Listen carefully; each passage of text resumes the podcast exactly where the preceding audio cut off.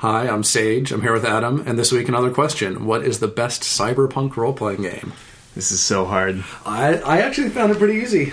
Well, well then, then, then I'm glad because because I had to dip into some very very cheaty kind of answers here. So Oh man, my my number one, I'm super proud of. Uh, okay, good. I, I'm I'm very curious about it. But what's your number three? Number three, uh, I started with the obvious um, because you have to mention it: Shadowrun. You have to mention Shadowrun. Now, which of the 700 versions of Shadowrun? Uh, so I just kind of cited them all as one because, uh, unlike a lot of games, I don't have super strong edition preferences on Shadowrun. To be honest, uh, I haven't played enough Shadowrun to care. that's I guess that's part of my problem. Like Yeah. I, I've I tried to count the editions that I've played, and I think I've hit at least three. But I had to look really carefully on like covers of books to and try and remember like oh that looks familiar. I must have played that one. What's the difference between four and five? What's the difference between? Yeah, totally. Yeah, uh, I mean, right around four, they did some major changes. Right. Uh, but ah, even that, I had to look it up to remind myself of. There are very few games that I have to look up to remind myself of something on, which kind of uh, is the the problem with Shadowrun. But first, we should say what the game is. Well, uh, Shadowrun is uh, kind of er cyberpunk RPG. Oh, I wouldn't quite call it the Ur cyberpunk RPG. Uh, maybe not for ancestral reasons, but for uh, public consciousness reasons. oh, definitely. Um, a- and it's uh, at least currently it's a gigantic dice pool system. Uh, one of the most famous for buckets of dice. Uh, and you go around and do hacky things, and it's also got this really cool future fantasy setting. the the future fantasy I think is the thing that stands out about it, and Yeah. it's part of the reason that this is one of the few games that we mentioned that even people who listen to this who aren't RPG players have probably heard of because it's been at least moderately successful in various video games and card games and board games and I think a mini game at one point. Yeah. Uh, it, it's been pretty much everywhere. Novels. The year of the Shadowrun. I think we're in the fourth year of the Shadowrun so far. So Uh, so yeah, the the key concepts here is that it's a cyberpunk future, which I probably I guess is probably going to be a major Pretty common this, here, yeah. uh, this podcast. Uh, that has magic at the same time. So you might be playing a dwarf street samurai, or Well, you could be playing an elf who is hacking the Gibson that's being protected by a dragon who's been alive for a thousand years. Exactly, and all those things get mashed up. Um, the thing is, so I just said that it's kind of cyberpunk. I'm not actually sure if that matches up with most cyberpunk from like if you have read cyberpunk and then you say, "Oh, I want to play a role playing game that's like cyberpunk," Right. and somebody says Shadowrun. I'm not sure. It's not very cyberpunky, so let's talk about cyberpunk. So, sure, yeah, that that would have been a good place for us to start. Who who who do you consider to be? What do you consider to be the cyberpunk kind of definition? So I, I tried to brainstorm around this some, um, and I kind of ended up at the point of thinking that most of my answers are more cyber than punk.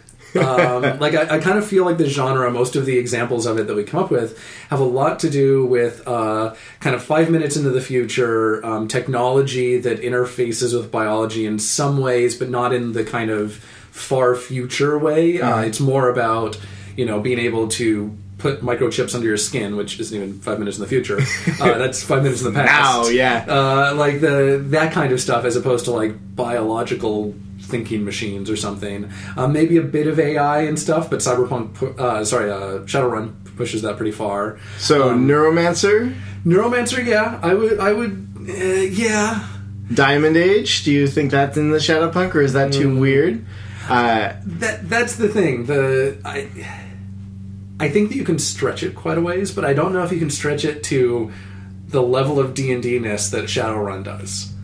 Agreed. it's, Shadowrun's weird. Um, it's it's almost always, at least all of the sample adventures and most of the ones that people will run. Um, here is your group, uh, which is practically meet in a tavern, kind of random, um, and you're going to go on this mission, and then you'll come back and have loot or whatever. Yep. Uh, it's it's almost dungeon delve with a big bunch of future laid on top. Yeah, and it, so it first came out in uh, 1989, which is far enough on that games have started to move, like explore things beyond dungeon crawling adventure. Right. But it it's still kind of in that mold. Um, it's not quite in the the very Moldve. You started the entrance to the dungeon mold, but Right. it's very much in the uh, mission adventure. You know, you meet up, you're going to do this thing. The the GM knows all the things that are going to be in your way to complete this mission, and they're going to try and complete this mission and. And it, and they almost all start with this person is giving you the mission. Yes. Uh, so okay, let's let's just drop any pretense at there is some kind of long running story here, at least for the initial one. Uh, they almost all involve a run, uh, thus the Shadow Run. Yeah, it's it's it's an interesting location for for Shadowrun to be. So other other kind of influences in cyberpunk. So cyberpunk, uh, I think that tech is important. I think that Yeah. um, I, I'm searching for the right word for this, and I think this is why it becomes cyberpunk. But like a gritty edge or a, uh, there needs to be cyber and there needs to be punk. but it, it's interesting because uh, so I'm. I, I like punk music, uh, and I don't quite associate them with the way that most cyberpunk things, like the where I think that punk word is coming from, is the some of the anti um, establishment, but that's not quite what it is in a lot of cyberpunk because the establishment has become corporation, so it's more anti-capitalist. Capitalism, I think, is actually a big part of cyberpunk. Um, I, I just don't quite feel like punk is the right word for. I mean, I'm not going to. You don't think you don't think punk is anti corporate? I, I think it is, but I think that it uh, the way that that comes across in cyberpunk looks different to me. Okay. and I think part of that is uh, maybe ah, man the. Anytime I talk about music, I know that I'm going to piss somebody off with my I'm just waiting for you to define what punk is. exactly because get I'm going mail. to to so this is partially where i come from on the punk spectrum i tend to be more of the uh like folk punk kind of thing the very like Oh no, genres. i know i know it's it's, it's gonna be horrible and we do yeah uh, but the the technology aspect of it um Right. the fact that punk and cyberpunk is partially about like uh Sticking it to the man. it, it sticking it to the man is the right thing. Oh man, I'm I'm struggling here for. I guess the part of my problem is that in cyberpunk, sticking it to the man seems less uh, idealistic. Maybe um, sometimes sticking it to the man is a very practical thing. Like being a shadow runner, you are. Uh, it's your job. Like, Yeah, but like it's not your job in that it's going to show up on your tax re- report, right? Sure. Like you're not going to put, "Yeah, I hacked 23 businesses last week, uh, so this is my capital gains." But I, I think the mission thing that you're talking about is part of where the, the punk aspect of it fails, um, Sure. especially when it turns into gaming. because there is definitely somebody who's telling you what to do. Exactly, like it's not this self expression. Uh, like I- I think that the yeah the punk element of the genre, the punk element of the name, I have a of punk of- element. Well, that's the, the punk element of, of Shadowrun because the punk element of of Cyberpunk, I think, works in a lot of these situations. Like like think Blade Runner. Right, Blade Runner is just all over the map as far as you know. Is is this person legit or or you know broken? Uh, and in a bunch of these books where it's like, yeah, I do what I need to to get things done, but this is totally not above board type of thing. Oh man. Get, to Do you to argue think- with that, I have to get into like what is punk, and I, I oh man, that's that's Do a losing argument. Do you think Hackers is cyberpunk? Oh, geez, uh, that's a good question. I think that the part ah, it, it's tough because that movie to me has always been retro, Right, exactly. So the the cyber element of it isn't quite there. It all seems so Oh, it's like- totally cyber. I know, but looking back, like by the time I saw the movie, all of that, everything in the movie seemed uh, like tragically old. Uh, so it, it, and this is actually a problem that I had reading a lot of cyberpunk. Uh, I first tried to read Snow Crash, man, maybe when I was in early college. Mm-hmm. I f- finally read through the entire thing a few weeks ago. Uh, the, Or you can just skip the last quarter of it. Oh yeah, tell me about it. uh, and that, yeah. So part of it may be that I'm filtering all the other cyberpunk I've read through the last thing that I read, Oh, because which is Snow Crash. yeah, which is Snow Crash. Snow is on Crash. my mind, and it's it's not really it's it's a flawed book in many ways. Um, I love Snow Crash. Let, let me get that perfectly straight. I love Snow Crash. I love Neal Stephenson. Uh, explaining these books to people is so difficult. I, I love the middle part of the book that explains all of uh, the ancient Sumerian mind programming. The rest of the book, I can kind of take relief. Um, but okay, so defining cyberpunk. Uh, the other thing that I have on my list is that I well, let me talk about my third then first. well, uh, like just sorry, this is defining cyberpunk. Oh, for cyberpunk definition, just totally. defining cyberpunk. Uh, and I think this plays into Shadowrun as well. There's a bit of a sense of place in a lot of these things um, Yeah. because for this five minutes in the future kind of thing, you you can most effectively show that if you're showing some place that the reader knows now, more or sure, less. which is why Shadowrun is set in Seattle. Shadowrun's set in Seattle, uh, and then there's some of the video games and stuff that do other things, but that makes such a difference in how they can show the ten minutes, five minutes, whatever. I'm going to keep on changing my unit of time in the future, uh, and the games that I feel um, fall down a little bit more on the cyberpunk scale have a hard time establishing uh, a sense of place for Sure. you to show that few minutes in the future and this runs through some of the, the books as well like Right.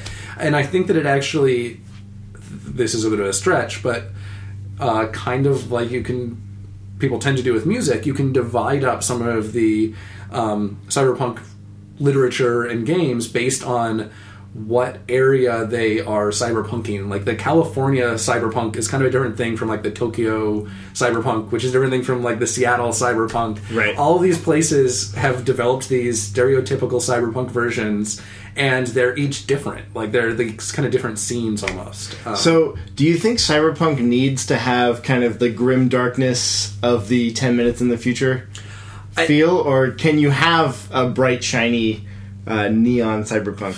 I think a few people have tried. Um, actually, I was going to bring up uh, if you don't need quite the grimness, um, Big Hero Six Sure, totally. is uh, it's what is it, San Fran Tokyo or something? San Francisco. France, yes, exactly. Uh, with you know all this technology is just a bit ahead, all these things, uh, but it's still very clearly a place that it's weird. It's very clearly a place you know, even though it's not a place that exists. Right. Um, I think you can do it, but it gets away from some of what people like about it. I think, Does it feel less punky or less cyber, do you think?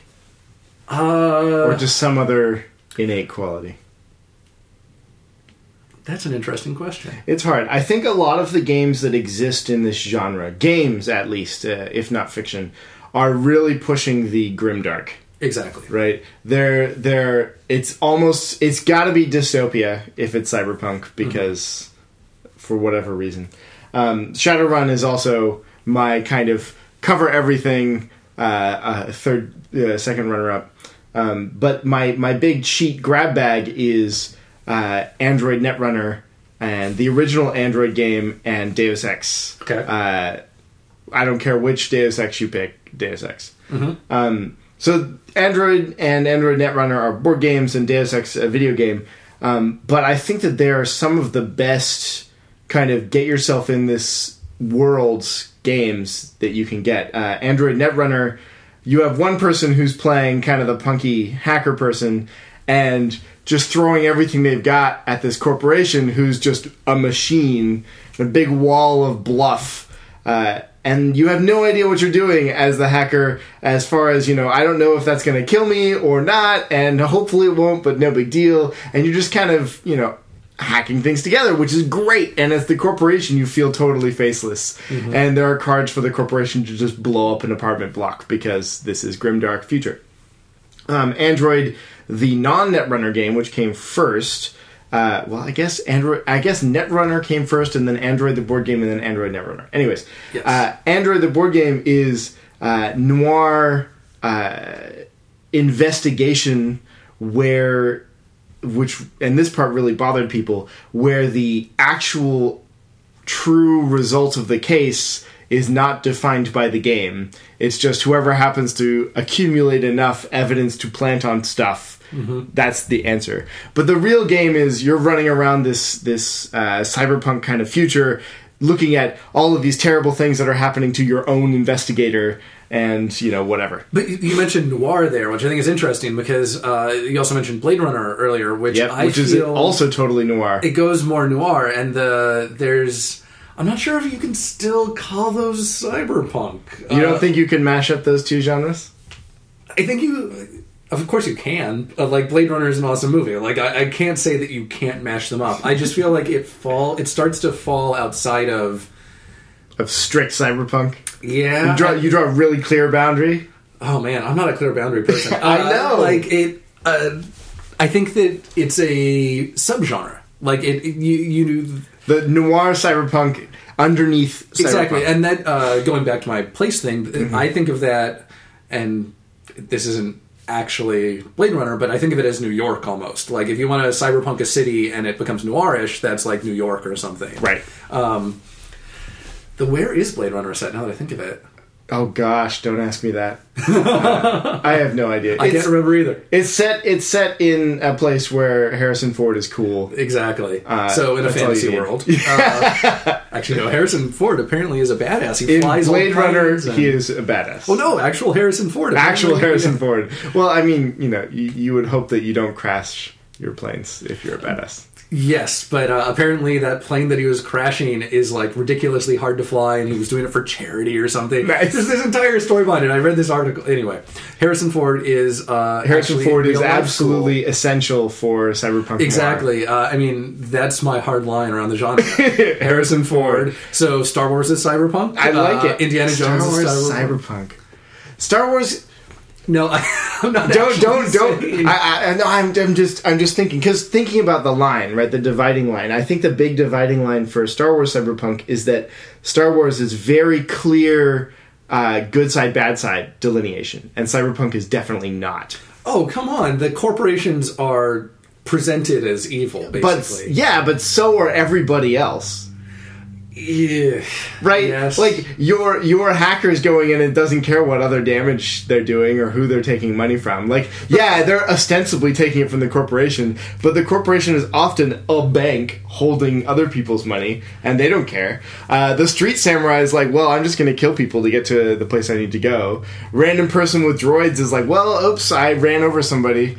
Uh, it happens. Like every everybody's a loser. It's just some people are more losers than others, right? So I think that's that's one big dividing line, and the other big dividing line is that the empire is way more organized, uh, and the rebellion is way more organized than even partially good guys in cyberpunk. I, I actually think that the biggest difference from Star Wars, keeping it from not being cyberpunk, which is something that nobody would ever consider being cyberpunk, Now I want a mashup game, uh, is the uh, like trust and allegiance. Um, Sure. like so much of cyberpunk is about not knowing who to trust and these kind of shifting alliances and you know it's all about money it's all about corporations Right. uh, it's who's paying who whereas uh, star wars you know like you're you're dedicated to the alliance and you're just willing to die for this cause right, and Or- nobody's willing to die for anything in cyberpunk. Exactly. You're like you're, you're trying not to die. Like that's how you get out of a situation with more money is not dying. Nice. What's your second runner-up? Um, my second runner-up. Well, okay. So there's two things that I kind of put in my middle slot. One of them Sounds is good. a real stretch, but I had to mention it because hey, Snow we're all about stretches. So, uh, like I said, Snow Crash, most recent cyberpunk thing I've read. Um, and one of the key things in uh, Snow Crash is this idea that um, ancient Sumerian mind programming, basically, uh, that there are these phrases that are words or something that can be said that make people do things. Hack your brain. Hack your the brain. basic deal. Yeah, uh, and they they hit lower levels of consciousness. Uh, technobabble, who cares? Technobabble, who cares? Uh, the the explanation of these things is by far the most interesting part of the book. Totally. Um, I, I kind of wish the entire book was just a, a fake essay. you about don't like this stuff. you don't like Ninja Pizza Delivery Guy? I mean, it was okay. Like, and uh, like you said, it, the beginning of the book, Ninja Pizza Delivery Guy, who is named Hero Protagonist, uh, is cool. And then the further on it gets, the further I'm kind of like, okay, let's let's wrap this up. There's too many threads. Too many threads. Uh, only some of them are cool. But anyway, um, because that's a that's a, a book that's about uh, phrases that have weight and power to them. Mm-hmm. I'm going to throw out as a game that you could hack into being that particular cyberpunk, Uh-oh. a game called Magicians, Okay. Uh, the uh, Korean. language learning game. Yeah. So this is a game by uh, Kyle Simons in 2013. Um, and it, it's my special mention because it's actually a game about being uh, a student in a magical school um, along the line of either the novel The Magicians or Harry Potter. Right, and the g- gist is you get your phone out in uh, dictation mode, and if you can properly say the Korean phrase so that it dictates right, Then you've cast the spell. awesome. Which I think, uh, like playing it straight up, is it's a great game, but it has nothing to do with cyberpunk. But if Right. you remade this into the particular cyberpunk world of Snow Crash with ancient Sumerian phrases that can program things, and I guess you need ancient Sumerian dictation. No you way. I think if you go cyberpunk, you either do Japanese or Chinese. probably like the you you you know make up your own fiction that. Uh, there's some magical Japanese phrases that can program people as well, and then you uh, the rest of the game basically stands. Um, the the thing that I don't know. I don't know. So, so what? Are, you you'd have to hack a little bit further, um, because because magicians is definitely built around. Uh, all of the players and almost everybody they interact with are members and or surroundings of this school. Yes. which is much too, as talked about earlier, uh, allied uh, for for full cyberpunk. I think you'd have to you'd have to pull a couple of things out. It would definitely it would work. I, I think that the main thing that works is the spellcasting. The that's why it's- spellcasting would be really That's why it's a special mention because there's so many other things they have to change. Yeah. Uh, the though it also raises the question: what parts of Cyberpunk does a game really need to support? Sure. Um, so Directly. Shadowrun. Uh, as a, a game, as a whole game, Mm-hmm. both the systems of adding numbers and the setting that's embedded in it supports that really well. But a lot of the actual cyberpunk support comes from the setting that you have to know. The procedures of play don't remind you of that setting very often. Uh, for the most part, they, they've done a few things. Um, magicians if you view it in that same way, if you cut out all the rest of magicians and just dealt with uh, some of the basic resolution and magic stuff, it gives you all you need to do is provide the uh, the setting around it that provides the rest of Cyberpunk, um, which is kind of the weakness of Shadowrun as well. That it Sure. it- if you forget about the setting, it doesn't help remind you of cyberpunky things in the mechanics. Yeah. in I, I hate the mechanics versus setting kind of divide because they're actually two interwoven things. I feel, but Sure. I, I get what you're saying. Uh, well, I, I feel like so as far as mechanics and setting, um, I can separate those because they're both in one gigantic bubble that is theme. Um, because your mechanics need to support slash the the theme surrounds us and binds us, uh, and it also should permeate the setting. I, I And if they're fighting with respect to theme, then something is going to be broken. Sure, I, I think the reason that I don't like that divide or claiming the divide between rules and setting Mm-hmm. is that they uh, you can setting ideally intertwines through rules. Yeah, Uh, like totally. Apocalypse World does this a lot, where things that it tells the GM to do are not things that you should do as a GM in some other setting or some other game, but they are building in that setting into procedures, uh, like which I like more than mechanics because it it broadens it out to all the things the book says that aren't adding numbers and etc. Um, So grab bag middle tier. yeah, that that is one half of the middle tier because I have to call it out there for the crazy snow crash connection. Yeah, Um, magicians is awesome. and it, it's just a really cool game, uh, and it's presented really well. It's Mm-hmm. it's a game that presents the culture that it is coming from in a really cool way without uh, making it too exotic or trying or, or glossing over too much. At least as far as I know, I'm not a person who can really judge this, but compared to uh, some games that I've that I've read, it does a good job of making me feel like I I have enough to go on, but not that uh, we've just boiled down an entire culture to a snippet. Right. Um, the the other half of the middle tier grab bag is various apocalypse world hacks based on Shadowrun or other cyberpunk things. Right. I don't. I'm not okay with that. That that doesn't get to be one. No, I, no, I'm okay with it being there, uh, but not being so high. Really? Because I've never, I haven't found a Shadowrun e hack of Apocalypse World that I feel makes me want to play it any more than Apocalypse World. Like I would rather play Apocalypse World straight and just pretend it's like do a do a cyberpunk apocalypse and then play Apocalypse World there. Uh, I'm Where the corporations are so faceless that they don't even hit anymore. Oh man, now you're I'm Like they're just all run by AI, and the world is a gigantic city. It's just all smog below, and you have no interaction with anybody that runs the corp. So it's basically small, you know, uh, basically shanty towns down on the streets below, and all of the corporations. Like the the divide between the upper class and the lower class is so vast that you have no idea that they even exist, and so it's just like disasters raining down upon you from people who don't care. You don't consult the psychic maelstrom. You consult the corporation. Right. That you know, be, you uh, yeah. jack into the internet and stuff happens, right? Yep. And it, at that point, it's practically magic. You don't understand. Oh, that's interesting. And it's it's still apocalypse world because it's still an apocalypse. It's just a very So- different kind of apocalypse. I, I don't have quite the same reaction to the ones that are out there. Okay. Um,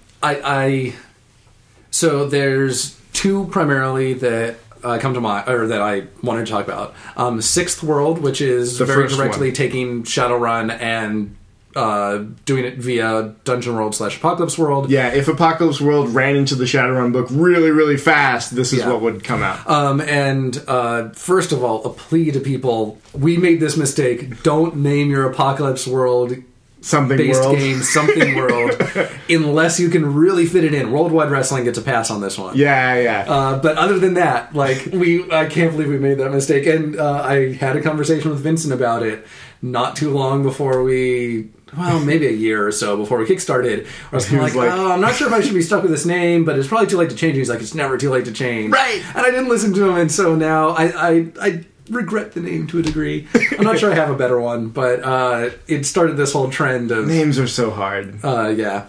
But anyway, um, Sixth World is. Uh, I think that if you already like Shadowrun, Yeah, totally. it, it hits a lot harder. Um, I read over it and like it has a lot of good stuff to it, um, but nothing that that made me feel like I now got it. Uh, nothing like if if somebody told me they wanted to play Shadowrun, if our question is what is the best, you know, Right. I want a cyberpunk game, I'd say oh, okay, yeah, like this does it pretty well, but it doesn't have the thing that a lot of the best apocalypse world based games do, where it, it felt like it gave me a new insight into how to do that genre. Right. Like World Wide Wrestling took It's- this thing that I didn't understand, and yeah, Yeah.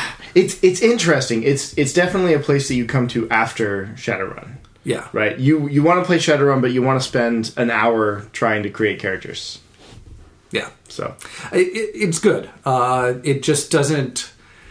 I mean, I guess maybe, but the reason that it comes in number two instead of Shadowrun is that if somebody said, "I want to play Shadowrun," I'd play, probably say, let's play Shadowrun. "Let's." Pl-. Well, no, I, I might say, "Let's play Sixth World" because I feel like uh, Shadowrun, and, and this is something I wanted to mention with Shadowrun.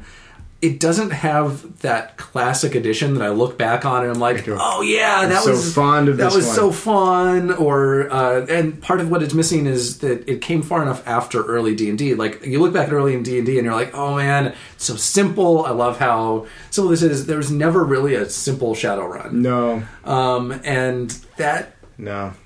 uh, yeah Should mouse guard Shadowrun? i think somebody has now that i think about it Huh. Gonna have to go look at that. I mean somebody has mouse guarded pretty much any genre I was going to put make my my number one pick uh, a game called Spycraft. Have you heard of Spycraft? yes oh yeah the the original d20 one or yeah. Well, I've only played the D twenty one. yeah no i played that when it came out in like the heyday of D- d20 Yeah, I, yeah, I used to play it up by forum, and uh, just this really cool uh, take on D twenty uh, that had a really strong scene mechanic uh, th- built around kind of movie resolution. Um, and you know, Spycraft is really cool. You should check it out. It's pretty rules heavy. It's totally D twenty, um, but but I I mean I like it. But now I really want to play Apocalypse World in a cyberpunk apocalypse because that would be way fun. Well, so there's the Sprawl, which is the other Apocalypse World cyberpunk hack Right. uh, by Hamish. Uh, oh man, what's Hamish's last name? Cameron, I think. I can't believe it. I I, I gotta write it down, I'm so used to him as just Hamish. I'm not used to having a last name for him. Um, but he so this game um, uh, is still coming out. I backed it on Kickstarter. I've been reading the uh, the in working copy document. Cheating. I, I know. So first of all, the, I can't recommend it as highly because most things I recommend I've You've played a bunch, yeah. And this one I haven't because uh, I, I've got enough other things I'm playing that I tend to wait for later releases unless I really have owed somebody playtesting. I tend to wait for something more final unless it really grabs me. So I haven't played it, but I want to mention it because it, it's reading pretty strong so far. Cool. And Hamish really gets cyberpunk, uh, and I think that may be the thing That's that- going to be gigantic. Exactly. Uh, like, and it's cutting past it. It instead of being a Shadowrun derivative, which there's there's nothing wrong with, but it, uh, like we said before, it kind of starts to drift into its own genre of cyberpunk. This is going more clearly from uh, a reading list that, frankly, he's mentioned. Like in the introduction, he mentions things that I've never read. So he he he knows the genre. He knows what he's going for. Nice. Um, it's it's nicely evocative. Uh, some of the writing needs to be fine tuned a little bit, but hey, I'm reading a working Yeah, copy, so that's, preview, right? Yeah, that's completely fair. Cool. Um, so that one, that, that's a anticipatory. If we revisit this hopefully we will say yeah. this is going to be the best. Exactly. Um, if nothing else, I'd encourage people to. Well, I guess I can't tell you to check it out because it's not fully published yet, and the Kickstarter is over. Yeah, so- but you can still follow the Kickstarter, right? Because Hamish will yes. almost certainly update the Kickstarter with stuff. Yes, you can. You can. I think there's now the ability to follow Kickstarters that are funded, so you get the updates. So you can see when he, uh, because Final hopefully tell people that it's now available. Um, so yeah, that, that's my real second place choice is something apocalypse world ish, but I'm not quite sure which one of those it is. Sure. Uh, and we. So your first place. My first has got to be a tie between Spycraft and just straight Apocalypse World. Yep. Um, Spycraft, Spycraft, you'd also have to to to hack, uh, but not very much. Like a lot of Spycraft is, you know, you are super equipped, powerful, uh, crazy people doing really crazy things. Uh, and the big hack would be, well, where does all this stuff come from if you're not in a major spy corp, right? Yep. Uh, and how did you get your hands on it? But that's a cool hack, anyways, because it's like, well, we stole it, or uh, we're getting it as a loan so that we can complete this job, type of thing. And that's that would be really straightforward. So the one thing that stuck with me from Spycraft, uh, make sure that you read the requisition rules clearly, because the first time I read them, I missed something about everybody gets like this many points to start with. So the first time we played, everybody was like, "Oh, we're super spies, awesome!" And You had nothing. You have nothing uh, because the Oh, way that- so broken. The way the gear works, as you're kind of alluding to, is that uh, you basically have points that you can spend for gear uh, that aren't money. They're your ability to like requisition stuff, and those um, there's. Uh, the way it's supposed to work, everybody gets some, and then your class modifies that. Right. I basically missed the main. Everybody gets this many, and just got the class ones. Right. Which So our, sucks for most people. our super equipped spies had like I, I got brass knuckles. That that's it. Uh, it, it was Oh, pretty bad, but once you if you actually use the system well, once we figured that out, um, yeah, it's I cool. It's it's built for action movie type stuff. Yeah. So that would be the hard part. Um, but there's definitely like the game is set up so that you know hacker player over here starts this big long challenge, and the game tells you this is when you scene change, and this is how you scene change, and here's how you do a chase scene, and intersperse it with the hacker doing stuff, and time is passing for both of them, and they're both in a race, and blah blah blah blah. So uh, really cool game. Uh, I really liked playing it. Uh, but yeah, now now I'm gonna write down that apocalypse and I'm gonna use it next the, time. the really light apocalypse world hack that It's just, it's yeah. not even a hack. It's just this is the apocalypse this time, yeah. and I- the I psychic think- maelstrom is it's called that now because nobody really knows how the electronics work anymore. I, I still think that I'd at least do a light reskin over it just to like just uh, change some of the move names. change some of the move names, change a little bit of the because so much of the Apocalypse World point of view is built into some of the language used there. Sure. I'd change a few things there and change some of the presentation just to give it a little bit of like the uh, kind of neon and chrome. That's what uh, they refer to it in the sprawl as Sure. neon and chrome. Right. Um, yeah. Okay. So my number one pick. I'm Right. surprised that. Well, I'm not surprised that nobody knew this one, but I am really glad to have such a strong number one pick. Uh, is a game called Remember Tomorrow by uh, Gregor Hutton. Came out in 2010. Okay, Super thin game. Um, it's uh, very. it's not like a one pager. no, no, but it's. Um, Um, it's on the shelf right there. We can check. It, it's a very short game. Uh, they're all It's gonna hard to alphabetical, find. Oh, I'll, oh, geez, man, you're hardcore. So it's right before Sagas of the Icelanders. Well, you keep going and Um, so the cool things about this, uh, first of all, it's very kind of literary in that it's uh, it's not the Shadowrun magic stuff like that. Um, it does have the. Uh, the- Let's see, it's 48 pages. Thank you, Adam. um, it is by the author of 316, which uh, cracks me up because it says that on the cover. Gregor Hutton, author of 316, and considering that he designs his own books, he decided to put his own credits. Which 316 is a cool game. 316 was a huge hit, and uh, I may consider my next game Sage LaTorra, co-author of Dungeon World, uh, because it's As long as it's not a Dungeon World uh, thing. well, of course, yeah, but that my, would my, be all my uh, just in case. Inglorious by Sage LaTorra and Adam Koebel, authors of Dungeon World. Just just in case you didn't know. Heads Uh, up. I did actually have somebody at work uh, message me and be like, "I just walked past my shelf where there's a copy of Dungeon World and it says LaTorra on it. Is that you?" it's like, maybe. Did you like it?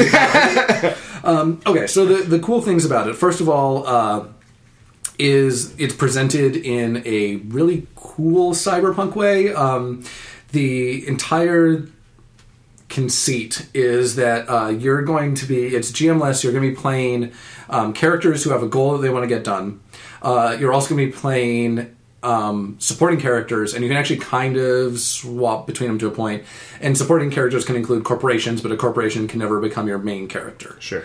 Um, and all these ha- are basically represented the same way. Uh, so you can have just a whole bunch of sheets on the table that you can pass around. It's really cool that way uh, because as the game moves on, everybody can see like uh, most of the players, players as in people who are involved in the fictional world, not people at the table, um, are all out there on the table, and you can move around the sheets and see where they're going and all that stuff. Um, you have goals to accomplish, uh, and there's like a, a scene economy. Basically, you you take turns setting scenes.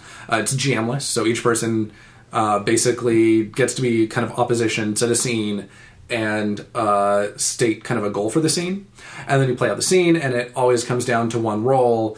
Um, that is the one part of it that I personally don't like, but works pretty well. Uh, like this, this isn't the type of game that I tend to like, where there's a very definite like we're going to each do a scene and we're going to resolve each scene with a roll, Right. and uh, super, super outlined and super outlined. Um, that that's not how I tend to like to play, but it works here. Like I, it, my personal preference does not mean that it doesn't work.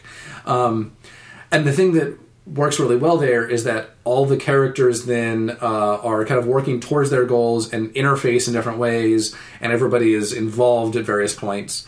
Um, your your character's three main stats are ready, willing, and able. Uh, which is really cool because in each challenge you roll all three and can get successes on them. Right. And at least the way that we played, if you weren't getting, uh, you, you basically you have a score in each of those. You roll three dice. You assign a dice to each, and if that uh, is higher than or uh, if that die, die is lower than the stat, because high stats are good, Right. Um, then you succeeded, and otherwise you failed. Uh, with that element of it, and the side with the most successes wins. Um, and the number of successes you have are important. They give you the ability to get effects out of it, um, et cetera, et cetera. But the cool thing that uh, rereading the book, it doesn't actually really spell this out, but it's the way we, we always played. Whichever ones you fail at, that indicates that your character wasn't that thing. Sure. Uh, which is really cool because it's one of the few games where you, as the player, can totally say, I'm going to do this, and your character can just kind of. like, how about no? Yeah, they're like, no, I, I really can't kill a guy. I'm sorry. Like, I, you know, I've never killed a guy before. You, I'm just not willing to do that. Uh, even though they're they're able and they're prepared, they've got a a vibra knife or whatever, some monofilament blade, uh, and it's at their throat, and they just can't do it, uh, which is really cool. Um, Are the players, uh, as in people, all on the same team? No, each person's really pursuing their own goals. Um, Nice. it's it's kind of That's much what- more cyberpunky. Yeah, it, it's more intertwined stories than it is, uh, you know, a team of people doing something, which, which helps with the rotating GM element of it, or well, GMless, whatever you want to call it, um, because that way. Well, so so the difference uh, in as far as making sure that it's easier to explain. GMless is there is never a point where, uh, well, for the next five minutes, we're only going to think this person's in charge of everything else. Whereas uh, rotating GM is, well, for this time period, this person's in charge of everything. And for this time period, this person's in charge of everything. And for this. So, like, Polaris, right? Yeah. Polaris is rotating GM. Uh, it's an odd kind of rotating GM, but it's definitely rotating GM. Um, microscope is GMless Mm-hmm. because there's there's little pieces of well, I'm in charge of this focus or whatever. But anyways, Nice. so it Yeah, doesn't matter in this That's- case. That's good terminology. I, I Um, think that that's cool. Th- that's really cool. The the ready, willing, and able runs through your goal as well. So you Nice. set a character goal, and through playing out scenes, you can check off the boxes that you are ready, willing, and able to achieve your goal. Mm-hmm. And those can become unchecked as well. So you know you you had all this stuff to blow up the data center or whatever, but then it got stolen or uh, whatever. So you're no longer ready. You're, You're willing longer now, willing. yeah, exactly. So you, once you get them all checked off, you can leave play, and uh, as a game actually ends based on how many characters have left play. okay. Um, so there And you leave play triumphantly. Uh, you well, not Hopefully. always. Oh, you roll. Uh, you, it's, well, it's no. another. Uh, so goals. Once you've achieved your goal, Mm-hmm. that then you've definitely left triumphantly. But um, characters, in particular, not often main characters, but more likely supporting characters, can leave non-triumphantly. They call it writing out because it's not necessarily that you're dead so much as you no longer matter. Right. So the it's a really nice little system. It plays really quick. It's nice and easy to read. Uh, I actually reread the entire thing for the podcast because I was like, why not? Why not? Yeah, Uh, totally. All forty-eight pages. Um, it also has a lot of useful tools. You didn't read the index at the back. I, I did not read the index of the back, so I only read forty-seven pages. Um, the it also comes with a, a surprisingly good and surprisingly small set of random tables Nice. to help you roll up uh, your like random gear names and stuff. Um, so there's random company names that you can put in front of your vehicles and uh, there's complications and stuff that you can bring in um, names uh, it, it, it's surprisingly compact but surprisingly good and they use them throughout their examples which helps that cool thing where where a game through random tables that were obviously used when writing the game builds up the theme of the the repeated the motifs of the game Right. Um, I gotta say, I love name lists. I'm Mm-hmm. I'm one of those people. oh yeah me too i can't name worth a damn that's why i had adam Koebel write all the names for Well, it's not just that; it's also the idea that all the names in a particular game are going to match up. Because it's not like one person can name really well and the other person can name terribly. Mm-hmm. It's more often this person really likes naming like this, Yep. and this other person likes naming like this other way. But if everybody's running off of the same tables, it helps yep consistency is nice. Yeah, it's uh, it's a nice little list. Uh, sounds and, cool. Yeah, the your characters can gain conditions both positive and negative, which are all written out, which is really cool. Uh, so like your characters can become enthused. That's a positive. um, or they can be uh, burned out, humiliated, all these things. Um, so it, it's a great little game. I think from the kind of more literary side of cyberpunk, uh, from like books that get identified as cyberpunk, this is the best way to do something along those lines. That is currently in print. Uh, I mean, I can't think of a whole lot that's out of print either. Well, I mean, Sprawl. Well, okay, yes, Sprawl. I, I'm. I guess I hope that it could beat this, um, but it's a very different approach. Sprawl, because it's Apocalypse World, is more like moment to moment, and it does. Uh, I'm not actually The Sprawl team.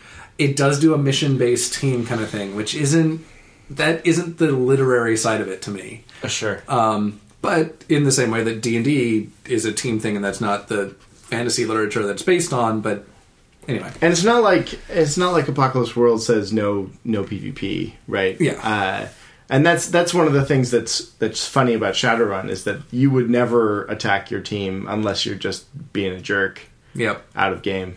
So The one thing that I will knock Remember Tomorrow for is uh, the setting is called Somewhere. Um, and it, it's Right. definitely kind of left to you. They, you know, it's, uh, it's, uh, let's see, maybe it's Glasgow, Dusseldorf, Milan, Reno, Auckland, or Hong Kong.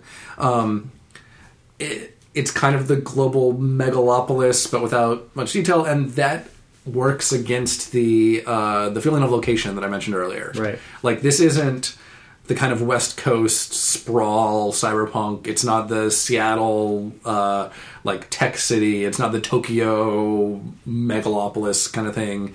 Um, it's not the East Coast noirish. Uh, which are all things that just came out of my head. I'm not sure if anybody else would group them that way, but it, it, it, it But they all give you they all give you a sense of okay, I know this setting, yeah, and somewhere you don't really know that setting. Exactly. And uh, the thing is, and the, the book actually says this, it was based off of airports. Um, Gregor dreamed up the game in an airport because airports are kind of cyberpunk city. in a way. Like they're kind of a big city. They're kind of controlled. Like it, it makes sense. They're, yeah. There's an element of it to that, which I like, but I would have preferred. I mean, uh. Gregor is from Glasgow. I would have loved a cyberpunk Glasgow. oh, that would have been great. that would have been great. Uh, The, the the big thing about it, like playing Shadowrun, I grew up in this area, in Seattle area, and playing Shadowrun, they talk about things like, oh yeah, down in Renton, and I'm like, I know where that is. But if Gregor said it in Glasgow, suddenly. Well, okay, let me look up the map, and I don't have all of these association with that place yet. So there's pros and cons, right? I feel like I feel like the pros outweigh the cons, though, because having a setting like people can learn the setting. I think it's less about particular landmarks so much as a different feel and approach. Sure. Uh, like the the groupings that I just came up with are all based on stereotypes that I already have of those areas in the present, Right. And you just exaggerate those, Right. Um, and I'm trying to think of what a cyberpunk Glasgow would actually look like if you if you take you know the kinds of things that you as a native or as somebody visiting think of an area for Right. and And exaggerate push them. them. Exactly, and that's part of why uh, Magic in Shadowrun, uh, because there's this element of kind of uh, Pacific Northwest natives, Yeah. uh, that plays into Shadowrun. That The tribes are a big deal. that makes it a big deal, and it helps. Uh, that's part of why Seattle is such a great place for it, Right. um, and then in a lot of, I think the sprawl will probably touch on this, uh, and a lot of cyberpunk deals with kind of California like highway surfing, uh, you know, private highway stuff, which just fits so well for that area because it's the big wide open. Right. Uh, yeah, it's there's just so many opportunities there um, that I kind of miss with it being somewhere. Even though the the airport angle is great, I, I want to set it somewhere. It's a sad. It's sad that it can't just be in the airport, like capital T, capital A, and and just there's just now. one now. Yeah. Uh, you don't know where it goes because the entire planet's covered by it. So why you would need to fly? I guess you fly to another part of the airport. to the airport. It's a band stretching around. Uh, yeah, the, there's an opportunity there. But Mm-hmm. uh, on the other hand, if he would have tried to bake that stuff in, it would have been more pages. Yes, and a lot more work. currently, it, it is so nice and sweet, and it's presented briefly uh, with lots of little cyberpunk flourishes throughout. Um, just a great game. I am cool with declaring that winner. Uh, I think it beats out your. Well, I guess I have to choose something kind of first place. Pretty much, it's just it's hard to game in that space. really. Um, well, so the problem is you really do want some kind of rotating GM or GMless Mm-hmm. deal. And Cyberpunk was much more kind of in the public conscious in the 80s and early 90s, where it was like, how do you even do an RPG GMless? Uh, much harder to kind of get into that space. And then now the newer games, they're either they exist because of the older games like Shadowrun, or they're not thinking cyberpunk as much anymore. So you know, finding finding these kind of smaller games and the sprawl. I totally forgot about the sprawl.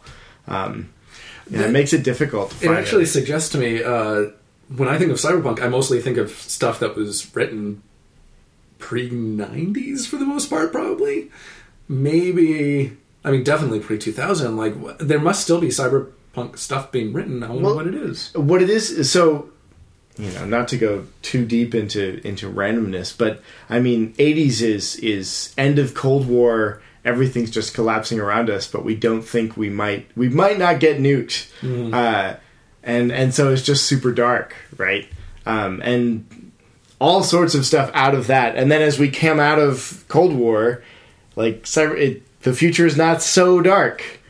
Actually, uh, that reminds me that I wanted to bring up one recent really good cyberpunk thing. Um, there was a TV show called Almost Human that was actually quite good. It only got one season, of course, because it was Fox and it was good.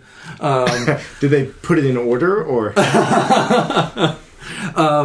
so it's uh, about a a cop in oh man, I think they named what city it was in, but it, it was a little more futuristic, a little more. Um, a little more sci-fi than cyberpunk not quite as gritty but there still was like you know he he goes into a uh, the edge of town noodle shop and gets uh, memories beamed into him or pulled out. I forget exactly what he was doing, but like there, there's all these great cyberpunk elements to it. But a, a cop played by uh, the guy who played Bones on the recent Star Trek movies, uh, not DeForest Kelley, though that I think he's dead. I was going to say that'd be really awesome to have the original uh, Bones, um, and his robot sidekick uh, where he gets assigned uh, like the they have all these robots that are paired with humans and most of them are the most recent model which is this kind of uh, by the book uh, programmed human,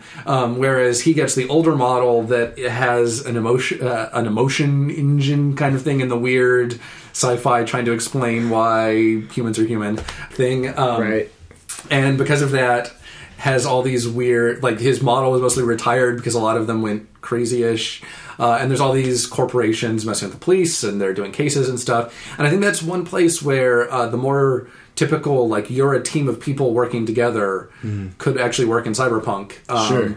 Especially since in cyberpunk a lot of times the police and government organizations become just another corporation kind Right. of. Um, you're you're no longer from that special uh, point of authority. Um, but yeah, that, that's the most recent cyberpunk that I can think of that really stood out. Do you think Black Mirror is cyberpunk?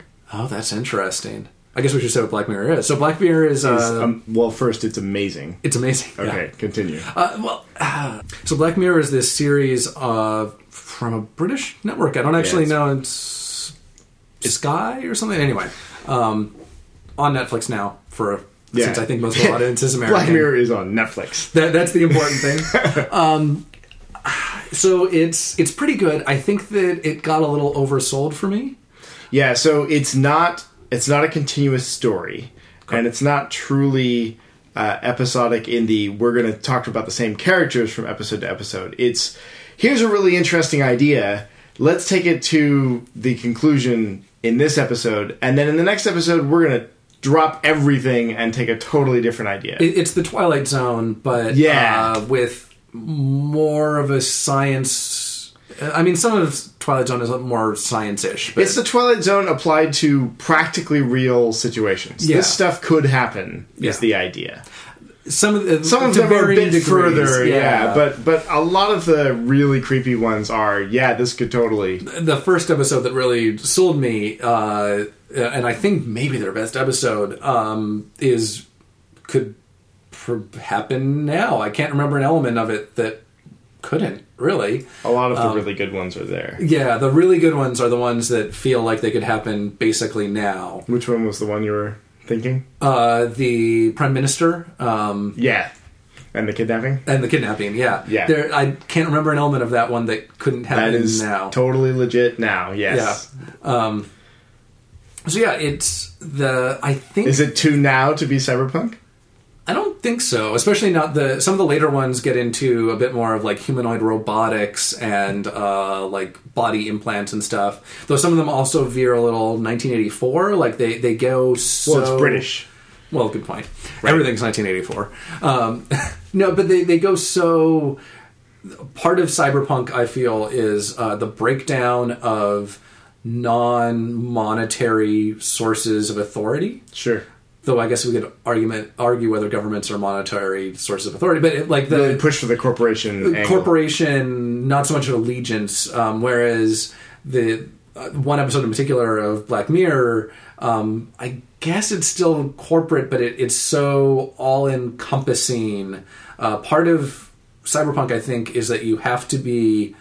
Um, there has to be fringes, Sure.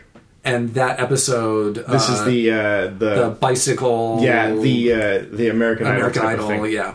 Um, that one doesn't really have the fringes as much. There's tiny ones, very tiny fringes. Sure, but they're still in society. They're still in society. They're just considered lower. They're, they're they are, and they're. I, I feel like the for cyberpunk, like it's hard to fit punk into that. I guess. Yeah, you have to be totally out of society for it to really be. like punk has always been a, a kind of anti-authoritarian on the fringes, and that episode didn't leave enough of a fringe for much of that. Yeah, totally. Um, but all to, uh, all in all, I would say that it. I think It's definitely good, whether or not it's it's, very good, and that would suggest uh, the the kind of RPG version of that would probably be um, like Shock. yeah, uh, which is a, a game that's very much about you you figure out one thing that has changed society and then you basically tell the sci-fi kind of imaginative story about that the the ones that are very interested in all the repercussions of some new technology which is basically what black mirror and that's Joshua Newman. uh yeah. Yeah, yes. Awesome, good So yeah, games. that- yeah. Shock could actually be a cyberpunk if you wanted the the like one minute in the future not the five or ten or whatever right. So yeah, uh, but I would say remember tomorrow. Clear recommendation for me, right, I uh, will and I remember. believe you can still get it. Um, if not, I'll hound Gregor until you can. Sounds like a plan. All right, so we're gonna also try and make sure that we have kind of a buffer of episodes because insanity occurred uh, a couple of weeks ago and made it very difficult to do this kind of thing. So hopefully, we will not have that problem in the future. Yeah, hopefully we'll have a buffer. And until next time, uh, when we answer another question.